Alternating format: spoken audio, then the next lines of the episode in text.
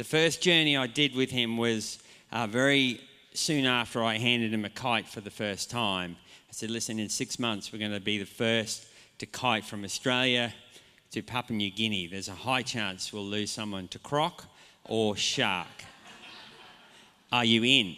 And he took a heavy swallow and said, Listen, uh, I'm trying to date this guy's daughter. I can't say no. So he agreed. And 70 kilometres from the Papua New Guinea coast, he disappeared. He was on my hip. And my wife, Sarah, some of you will know, said, You don't come home if you don't have that boy with you. Your daughter's in love with him. Do not get him killed. He disappeared. So the French pro kiter and I, uh, she was on my left side. He was meant to be on my right kited back upwind, and we found him over the horizon in the water, looking dejected and done. I said, What the hell is going on? And he said, I'm waiting for the pickup vessel. I said, Like hell you are, mate. What is going on? And he said, I'm finished. I absolutely can't go another kilometre. I said, You can see Papua New Guinea. You've covered 310 kilometres. You've tapped out. I said, Your brain is telling you you're finished. You've got about 30% left. And besides, if you want to marry my daughter, you're going to get to Papua New Guinea. Anyway, fast forward to two years ago. So this is about five years after he first came into the family. We're in Greenland. We're in probably the most brutal crossing of my life to date. Seven days in, we'd covered 30 kilometres of a two and a half thousand kilometre crossing. We were trying to beat the Norwegian record, which sat at 42 days. And this boy just gave and gave and gave. Not once did he even think about quitting and we finished in 18 days. Absolutely smashed any previous record. So, but I'm, I'm now very fortunate in that I get to talk about resilience and mind tricks, strength to corporates and sport teams. I just spoke to the Gold Coast Suns team, so impressed with 46 young men wanting to learn keys that will get them from middle of the ladder to top of the ladder. How do we do that when on paper, they're a weak team. They have a whole bunch of new guys, but they're desperate to grab some of these truths. The thing is, when I'm talking to a corporate audience or a sports audience, it's a bit like saying, listen, I can get you six gears, but that secret switch, which is the Christian faith that gets you 12 gears, we can't unpack. So tonight, I'm in a free audience. I can talk about the 12 gears, and I'm excited because it's kind of like just unwrapping the first layer of a present and leaving the second layer there. So tonight we're here to unpack a bit of this stuff. If we can go on to the next slide. This is a photograph of young Katali, my, my boy, who um, has been very privileged to being born into a family where we do crazy stuff just on, about on a weekly basis. But he has his mother's calmness. He doesn't have my volatile temper. He doesn't have uh, the crazy streak that I seem to have and doesn't seem to get injured quite as much as a result. This is a journey um, as part of his gap year. I said, listen, let's go do a nice, safe river journey.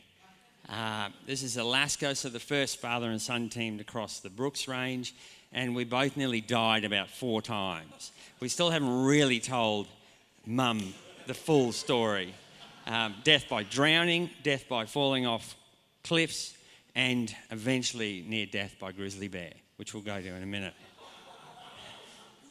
So, this is the grizzly's footprint that actually charged and tried to kill us both. We're going to go to that uh, little video shortly to tell that story.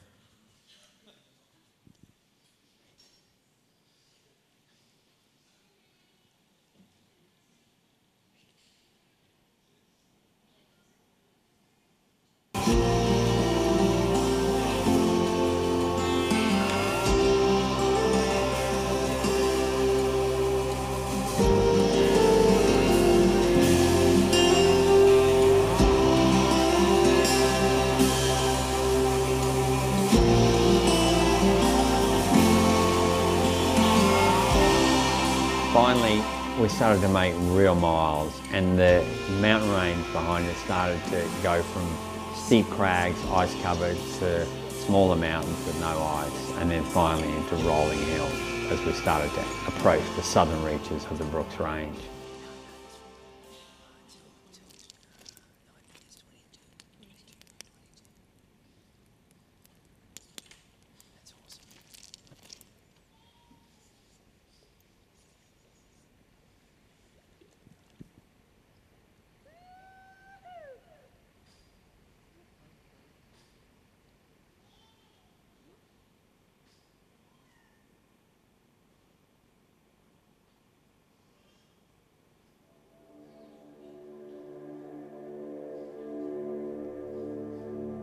Coming around a bend in the river with Kit a boat length behind me, I saw movement on the right hand bank, flared the kayak and faced the movement, realising it was a big male bear.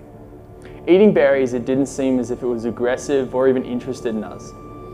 It wasn't until we were parallel moving with the current that its whole demeanour changed. Before we knew it, the bear was in full charge, moving this incredible bulk. I'd say he was 350 to 400 kilos at incredible pace, his feet driving gravel out behind him. Within a split second, it had closed in the 40 metres and was at the water. My initial thought was the river is going to save us. He's not going to come into the river.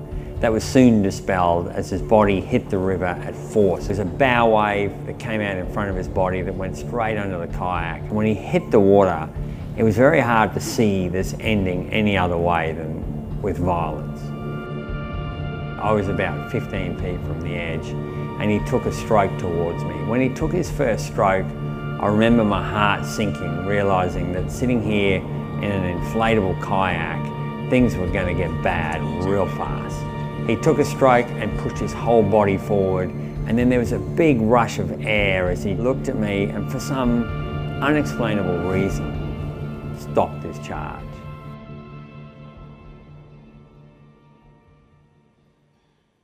Yeah, guys, so I still cannot explain why that bear stopped. And in my whole life, I've never felt a malice like this particular bear. I was convinced it was the end. This thing was coming at such violence and such speed, and there was just no way. I had a flare gun in my chest, I had a massive pepper spray, didn't have any time to get either of them ready before the bear was on me. But he hit this miraculous, what I would call a prayer wall. And it was almost like he hit a pane of glass. And I know there are women at home on the Gold Coast who had prayed covering over Kit and I, and somehow something supernatural stopped that bear. So when you're stepping into a hostile environment, to go into it without a Christian faith or a prayer covering is sheer lunacy. Absolutely mad. So, what I really want to unpack tonight is how do we, as Christians, become an example of resilience and strong mindset? Because what will draw people to our faith if they're not seeing the supernatural happen around us? So tonight it's how do we take away four very simple gear shifts that can be taught. If Simon Goodburn can learn it to a point where he is smashing records now for people that are born in the ice and snow. We're the Jamaican bobsled team training down at Currumbin Beach. And we head over there and give them an ass, kicking. Can you say ass kicking in chat? Okay, awesome. So moving on. This is my next journey. Just briefly, after seven years lobbying government, having beers with Malcolm Turnbull, and then he got his head chopped off and I had to start all over again to try and get this journey across. Our home has followed a lot of this, the hardship of this permissions process. And what, what it is, it, it's an attempt to be the first person to climb Dome Argus. Dome Argus is on the, on the right hand side of that boomerang. The lowest point there is the highest place on the Antarctic plateau and the coldest naturally occurring place on our planet. No human being has ever gone from the coast, got to the pole, and climbed that on foot. There's good reasons for that. The return journey will be 6,000 kilometres. It'll beat the existing record for the longest solo on the planet in a polar region by about 800 kilometres. So there will uh, be a requirement for a resilience and a mindset beyond anything that I've ever tested myself with. So I'm, you know, the wonderful thing about this is I'm not talking to you about things that I'm not using in my day to day life. I'm not talking to you about things you can't take home and use in your day to day life. I'm the crash test dummy for this stuff. Absolutely driving in that wall at 100k, hoping the airbag's going to work. And uh, we tested it last September with a 400 kilo grizzly and it works, absolutely. And for you, if you have cancer in your family, if you have a marriage that's about to tear apart, this stuff works. I really encourage you to see it and chase it. Absolutely. Okay, so what do we do? What are four things that we can change tonight to give us an edge in a hostile environment? And the thing to remember is that the journey that I did across Antarctica last time was an attempt to be the fastest to cross from coast to pole to coast. Now, that journey has withstood nine challenges. Millions of dollars gone in to try and break the 53 days I said in 2014. One guy went home in a bag, and eight went home not breaking the record. Now, every summer, I watch stronger men than me, 10 times the funding, step to the edge of Antarctica and try and break this record. It's the holy grail for people. I don't know why. I was just dragging a set of boobs trying to raise money for the McGrath Foundation. and I ran out of food, so I had to go fast. but there was some secrets in that that made it absolutely a killer combo. And absolutely number one was knowing who I was when I went down there. So tonight, you have to know who you are, know your identity. If, if you are not a Christian in this place, this is equally applicable to you. You have to know who you are as a person, who you stand for, what family you stand for, and why you're getting out of bed every day the first thing that'll go, if you're into a challenge and you don't know why you're there, you'll pack up and go home. Faisal Hanesh, a good friend of mine, two times he's tried to break my record. He's the first Frenchman to the North Pole. Fought in the French Foreign Legion. Looking at him, you'd think this guy could pull a truck. He's super low centre of gravity, very broad, incredibly strong. Trained with the Norwegians for 11 years. Day 17, he was airlifted out. All done because he didn't know why he was there. He was there to break a record. Absolutely wasn't enough. So tonight, if you don't have a cause, you don't have something you stand for, the first challenge to come your way is going to flatten you. I really encourage you, especially young people in this house, find something and align yourself with it. Whether it's C3, whether it's your faith, whether it's unfortunate women in circumstances in foreign countries, whether it's getting pure water for villages, whatever it is, you have to find something that stirs your passion inside. For me, on this journey, every time I got to a situation where I felt like I could not go on, I had a mental image of women connected to chemo machines in the Allamanda Hospital, pumping chemicals into their body. They had no choice. They had to go through this journey. They had no tap out. So I had no tap out. That became the rocket fuel that created a 53 day record that has stood now for an incredible amount of challenge. So this is absolutely key. If you're a Christian here tonight, you should know that you are fearfully and wonderfully made. And I know I always go back to the women because I have two daughters and they're dangerous women because their whole life I've told them you are perfectly made. You are wonderfully made. God knew you in your mother's womb. And the world today is trying to tell our women that they are only as good as their last Instagram post, only as good as their last likes, only as good as how far up the backside the bikini goes on the shot. It's all external stuff. But to get our women to understand that their right is a birthright makes them very dangerous women. For our young men in the building to understand that they have a mission you need to know who you are and why you're here and what you're aligned with. If tonight you don't feel like you have a mission, then please come and see me. I've got about 50. I'll give you one. so if you don't have one, please, that is an absolute weakness in your life. You have to be aligned with something that you will run at a gun for if there's nothing that will make you get out of the trench, like our boys in Gallipoli, they all stood for something. Your generation has been criticised because there's been not enough hardship. There's plenty of hardship if you stand for something. You're not going to become soft unless you're sitting like a boat. Have anyone seen a boat in a big sea without a sail up? It's a horrendous place to be. It's flopping all over the place. As soon as you put that sail up, it's pushing against something, it's making headway. It's a dangerous place. It's going places. Awesome. So once you've understood that, you know who you are. There's a woman in America, she's a, uh, a social worker, came under a lot of criticism for unpacking what we call vulnerability. Anyone know Brene Brown in here? Okay, this woman, for an adventurer, it's probably the last place Brene Brown would think somebody's going to read her works and take it on. But for me to understand what this woman is saying is that in my world, men only respect toughness and hardness. But that's a weakness, absolutely. My strength has come through humility and bending the knee and understanding these two things. You are imperfect, you are wired for struggle, but you are worthy of love and belonging. That's an incredible quote. And basically, she's unpacking a biblical truth. The other thing she talks about here is vulnerability is the birthplace of love, belonging, joy, courage, empathy, and creativity. It is the source of hope, empathy, accountability, authenticity. If we want greater clarity in our purpose and deeper and more meaningful spiritual lives, vulnerability is the path. What she's saying there is that for me to come in as an adventurer and be all rah rah and hey, let's get really tough, A, it doesn't speak to the women, but B, it doesn't help the men. But if I say to you in an act of vulnerability tonight, just about every time I speak in a corporate world, I get off the podium and men won't come and talk to me. They're intimidated, they walk away. Women won't come and talk to me. It's been a very lonely place a lot of the time.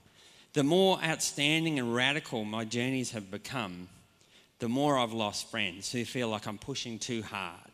He's on the edge, he's going to get himself killed. They don't understand that behind every journey there's meticulous planning and prayer but it has been a very lonely place. And so tonight, with that small act of vulnerability, I then become more available. People understand more of what I'm doing, what I'm going through. So I ask you tonight, in your identity finding process, be real with the people around you, be real with the people in church, be real with your friends. That's a strength which will make us a very, very dangerous army the Christian army needs to unpack this incredible truth, and it's coming out of America in waves. This uh, act of vulnerability, phenomenal stuff. Okay, so number one, know your identity, know your purpose. This image was taken right above the Arctic Circle. I was training for my last polar expedition, pushing really hard. It was my first solo. I'd never been away in a wilderness by myself ever before. Three days in, I'm thinking, I'm starting to go cuckoo. There's no way I'm going to last 60, 70, 80 days down there. And my uh, polar guide and mentor is this incredibly tough woman who claims that she can pee faster than a man at minus 20, which is a good thing. She called herself the fastest pisser in the Arctic. Had this special, special little handle at the front with a Velcro tab. She could pull, do it, and then slap it back. I don't know whether that's a skill or a circus trick, but at minus 20, it's a good thing to have. Anything left out for too long starts to go black. But she had said to me, You're a people person. I've never trained a people person for a solo polar journey. I think you're going to decompensate. I don't think your mind can handle it. I started to pull this sled and then felt a cough. Cough and then some blood came up. I coughed blood onto the snow. Now, a, a normal mindset or a soft mindset is I'm bleeding from the lung, it's minus 27, I'm by myself, a long way from home, I've got to pull the ripcord, get on the sat phone, and get out of here. But I remember looking at that blood on the snow and going, Geoff, you're in your purpose. You're absolutely training as hard as you need to to smash this world record. Now you're pushing hard enough. If I had no objective or our bigger purpose than me for being there, the minute I saw that blood on the snow, I pack up and I go home. So the absolute anchor of your resilient mindset needs to be a reason for being in the fight. Nobody steps into the ring just to get punched in the head. But if you step in and you're protecting something or something you believe and dream in, you're going to make a difference. Okay, this is something which I'm sure we spoke of about three years ago, but developing images in your mind that this is the lion, the witch, and the wardrobe of the Christian faith. Now, in a corporate circle, I, I still use this, and I had a phenomenal question from one of the Gold Coast Suns young players last week. And he said, Listen, can you, can you explain more about this faith eye? And to a corporate setting, it's listen, buddy, this is like opening the cupboard door and you're stepping into something that you've seen years before and meditated on. So for every single journey, I'll build an image of me arriving at the end point. Six months before we got to Greenland, I said, Simon, you need to start building the image of the dogs picking us up because the Inuit brought sleds to us to get us off the Arctic Ocean at the north of Greenland by um, sled dogs. I said, build an image of those dogs picking us up, and we've smashed the Norwegian record. Absolutely smashed it. Start building that image now.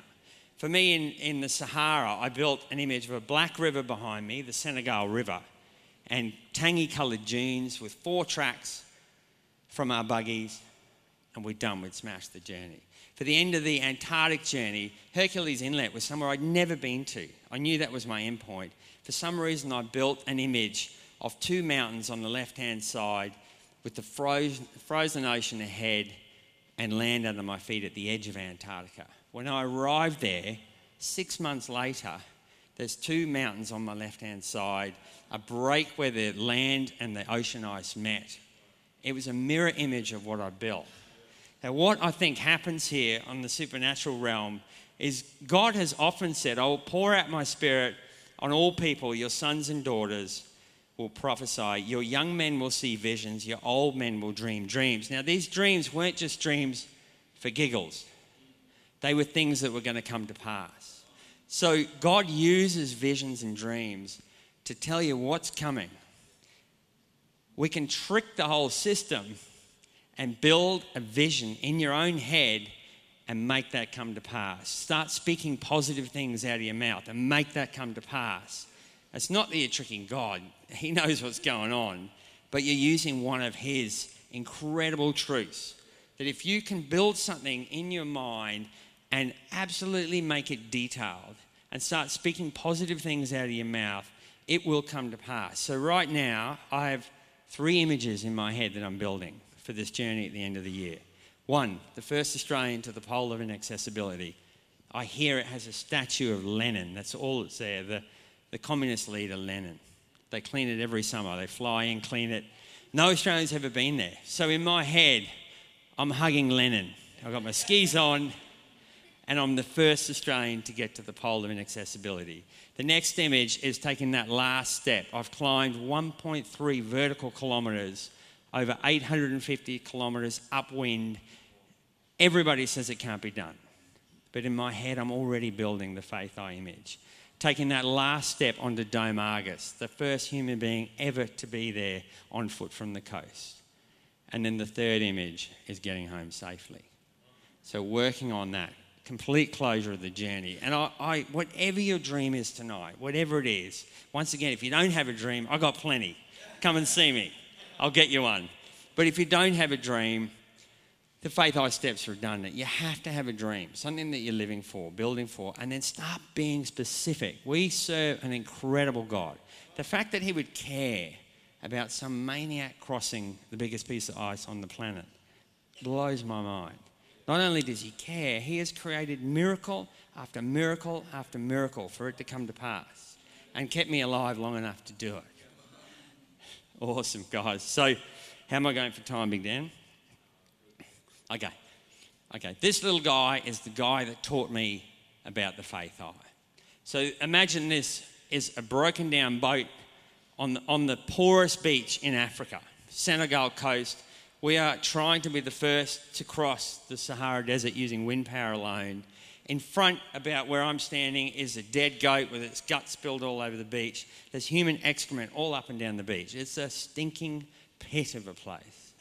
All the fish are gone because of longline fishing offshore by foreign nationals. It's a very, very poor place. The only way to, to keep your family alive is through piracy.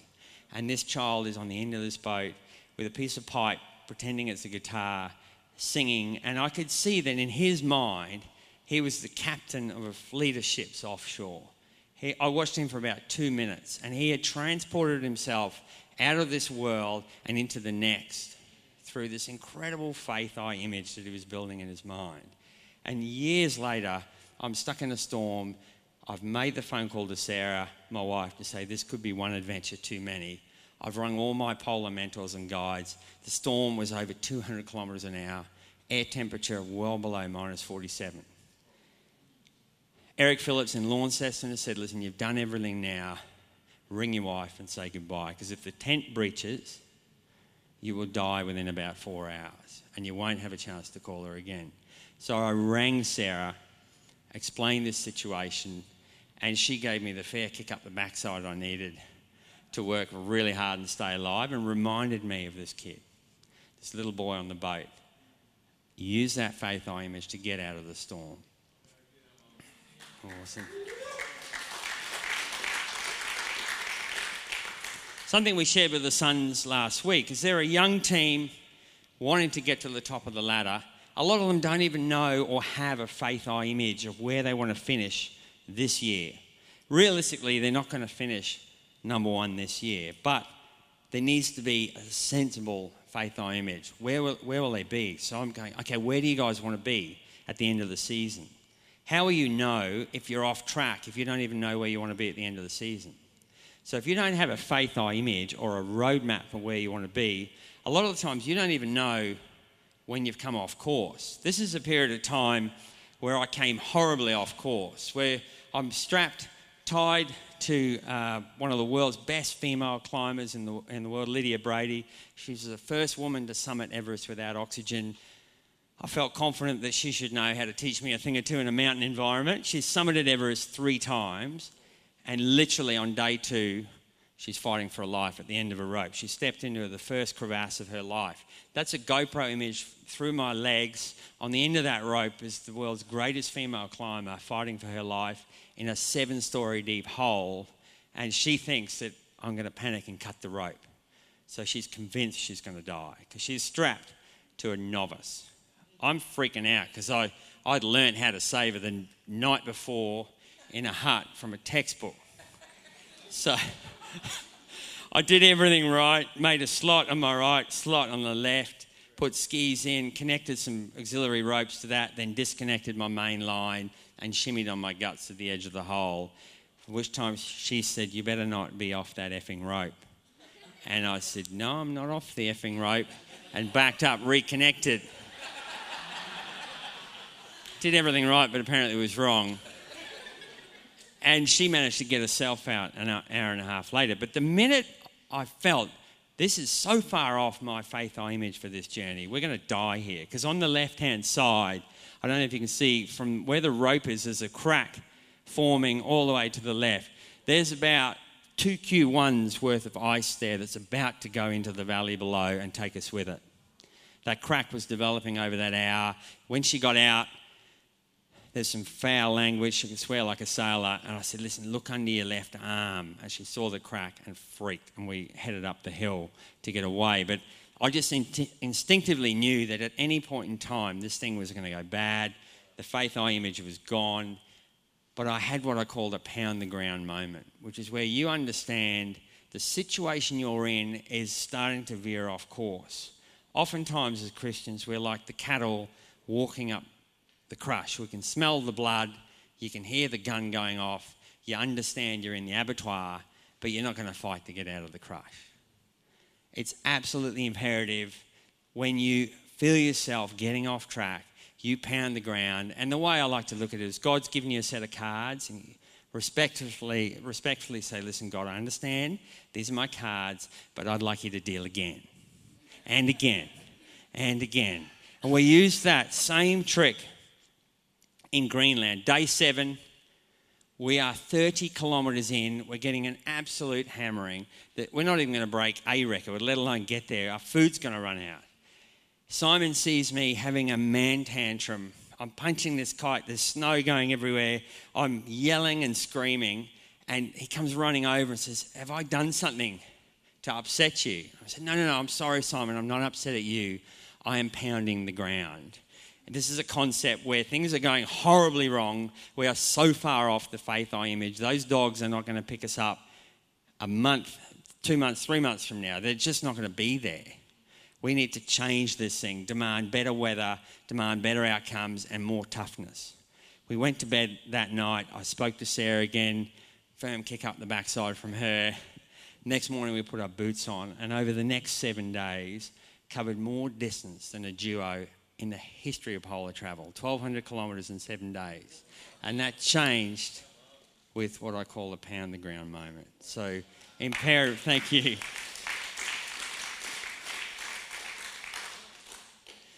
Okay, I got five minutes. Five minutes. Okay, this is. I know I'm chewing up time here, but there's stuff here that changes your approach to lions in your life. If you can get this inside you, you will see a lion, a predator coming to take your life out, coming to take your kids off the Christian path, coming to ruin your business. You get this in you and you will run at that lion. Benaiah, one of David's great warriors, the only guy in history that I know of who, on his spare time, rather than going home and playing PlayStation, has hopped into a pit and manhandled a killer beast with his own hands. And we know that for a fact. This guy is what it is to be a lion killer. And all it is for me, I'm not asking you to go out and kill cats or go a bit crazy. I'm a veterinarian, I still love animals. But it's an approach to hardship in your life. It's seeing a lion or some sort of challenge, and rather than shrinking away, going, I've got the measure of you, and the God that stands behind me has the measure of you. I'm twice the woman I need to be to beat this lion. I'm twice the man I need to be. Our Christians need to rise up and understand this. We will smash records in every single endeavor you have if you can get this into your heart and understand it's not something we haven't tested. It's been tested again and again and again. Absolute rocket fuel. The last thing before we close oftentimes in modern day life, we are told to have an escape plan. You go into a marriage with a prenup. You go into a business with a plan for bankruptcy. Like, that's just lunacy. Who, who's going to go into a business and succeed if they're already looking at the exit? Absolutely you are not going to break records or kill lions if you're looking at the exit before you go into the challenge. This guy here, Thor Heyerdahl, I'm super privileged. I've got a little piece of rope from the Kon-Tiki coming from Norway, product of a, a beer and a chat with a guy. He's sending me a piece of this rope from this boat. This boat was built in like the early 70s by Thor Heyerdahl to prove that Polynesia was colonized from South America. What Thor wanted to do is build this dodgy papyrus raft with all that they had that was available on that coastline. They're about 30 days in, and the, the papyrus rope is starting to break up. One of Thor's crewmen has a bag that he's hidden in the cabin, and he comes up and he starts lashing together the papyrus logs. Thor hears of this, comes up on deck, and in a rage, he throws what's left of the wire overboard, unwraps the pylons, and throws it all into the sea. The crewman falls to his knees and says, Thor, you've killed us all. Thor looks at him and says, So be it. You knew coming into this journey that I was set to prove that the Polynesians colonized from South America. What is the point in putting our lives at risk if we use something that they didn't have available? Absolutely. I had no escape plan going in. We have no escape plan going out other than getting to the culmination, the faith eye image. 15 days later, they were washed up on the Tuamotus, and he's still one of the greatest adventurers of all time. So to have a piece of rope coming from this boat, I'll have it on my desk at home, and it just reminds me don't have an escape plan. If your dream is big enough and you know how big your God is, He's going to back it. Why would God give you a dream that you need an escape plan for? Absolutely. So, the keys tonight before we close, and I'd love the band to come up if you can. Absolute keys tonight. You will get knocked down. There will be times where something happens. And this is my face after saving my little boy off the back of a boat in Indonesia. I had a boat go over my head twice before I could get to him. There will be times when you get knocked down. But you have been called to live a large life, not a safe life. Depression, anxiety, suicide, it's rife in our communities because our politicians, our lawmakers, our teachers are teaching us to lead a safe life. I've lost more friends through the safe life than I have at the end of a rope on a mountain, down a crevasse, or dying of exposure. I have more men and women that I know that are bursting with life because they are leading a risk filled life that requires God's backing to pass, to allow you to continue. So tonight, I don't want you to come out of here feeling discouraged. How will I ever do what Geoff Wilson does? How will I ever dream that big? It doesn't have to be a big dream. It may be that you just want to make a difference on your street. You just want to do something local, community based. It might be, I don't know what it would be, but something that, that you need supernatural backing for it to come to pass. It's pointless. If your dream does not have a significant chance of failure, you're not dreaming big enough and you need to come and see me. Awesome. So tonight, absolutely there'll be lions in your life. I can guarantee that. And I know there are families in this church that have faced more lions than most. And yet they turn up. Keep getting up. Keep getting up.